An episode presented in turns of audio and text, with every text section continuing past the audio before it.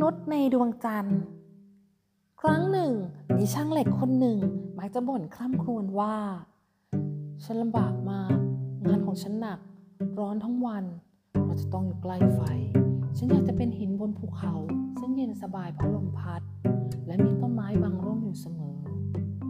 ครั้งนั้นมีผู้วิเศษ ซึ่งมีอำนาจเหนือสิ่งต่างๆ สามารถบันดาลอะไรก็ได้ตามใจปรารถนา เมื่อผู้วิเศษได้ยินเช่นนั้นจึงตอบว่า เจ้าจงไปเป็นก้อนหิน พอขาดคำช่างเหล็กก็กลายเป็นหินอยู่บนภูเขาสูง ต่อมาไม่นานนักก็มีช่างสลักหินเดินผ่านมาทางนั้นเพื่อเลือกหินก้อนงามๆไปสลักสิ่งที่ต้องการ ช่างสลักหินได้เห็นก้อนหินซึ่งเคยเป็นช่างเหล็กเข้าก็ชอบใจ จึงลงมือสกัดทันที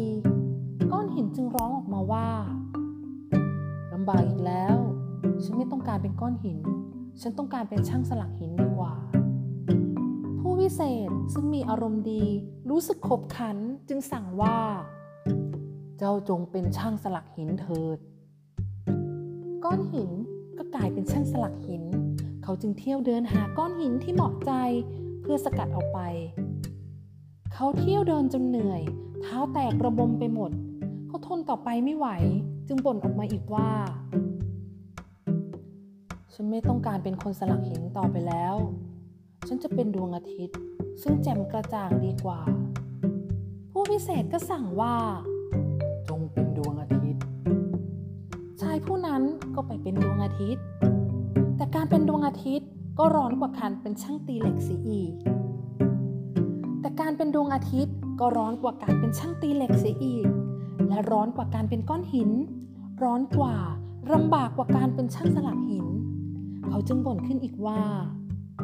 ฉันไม่อยากเป็นดวงอาทิตย์ ฉันจะเป็นดวงจันทร์ซึ่งดูเย็นสบายดี ผู้พิเศษก็ตามใจสั่งอีกว่าจงเป็นดวงจันทร์ ชายผู้นั้นก็เป็นดวงจันทร์ตามที่เขาต้องการ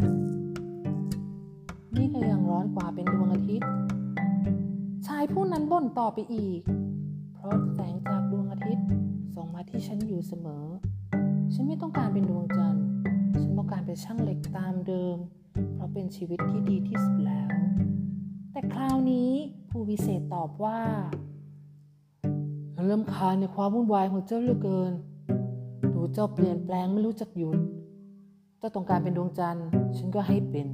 แล้วทีนี้จะขอเป็นช่างเหล็กตามเดิมอีก ยุ่งนักก็อยู่ใน ก็อยู่ในดวงจันทร์นั้นต่อไปเถิด เมื่อท่านแงนดูดวงจันทร์ก็จะเห็นช่างเหล็กอยู่ในนั้นจนทุกวันนี้